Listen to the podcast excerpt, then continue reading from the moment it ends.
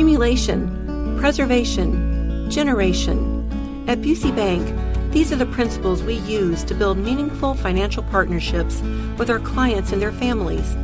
With sound advice and vast resources, partner with Busey for a personalized approach to your legacy. Busey Bank, building business, growing wealth since 1868. Member FDIC.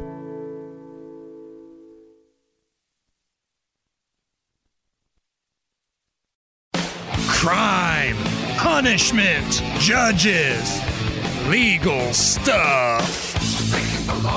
So the Supreme Court has agreed to hear a January 6th case that could affect Donald Trump's prosecution. Now, this is not the Jack Smith thing. This Right. is something a little separate than that. Jack Smith, the special prosecutor who wants to. Um, he wants. th- This still could affect Donald Trump, though, right? Yes. Now, before I move forward, I can't talk about Jack Smith without hearing Donald Trump call him deranged. Nigel? Deranged prosecutor Jack Smith, out of his mind. I'm going to need you to record that as my ringtone.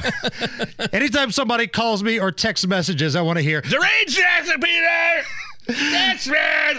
So, this January 6th case, the Supreme Court justices will hear a case brought on by a defendant, Joseph Fischer, who's seeking to dismiss a charge accusing him of obstructing an official proceeding, namely the certification by Congress of President Joe Biden's victory. Yeah.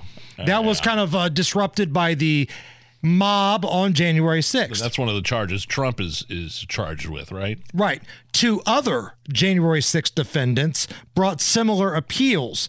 The outcome, which will be dictated by the Supreme Court's ruling in the Fischer case. Now, Donald Trump's been charged with the same offense as well as a few others in this federal election interference case. The court's decision to take up this issue uh, could decide Yeah. the domino effect here, and it will include Donald Trump. Now, if you're expecting an answer quickly, eh, probably should pump the brakes on that. This is going to take months because we've got to have the oral arguments and a lot of things playing out. The special prosecutor, that's what he he does not want this. He wants he's trying to circumvent the uh, appellate courts go straight to the Supreme Court and say, "Hey, you need to make a ruling on immunity for this president." I want want, want that now because that's the you know he, Trump has appealed his lower court ruling that he he's not immune from prosecution because he was president, and that could take a long time, including the until the elec election. So the nine month term that the Supreme Court does to, you know, take on cases and issue rulings ends in June.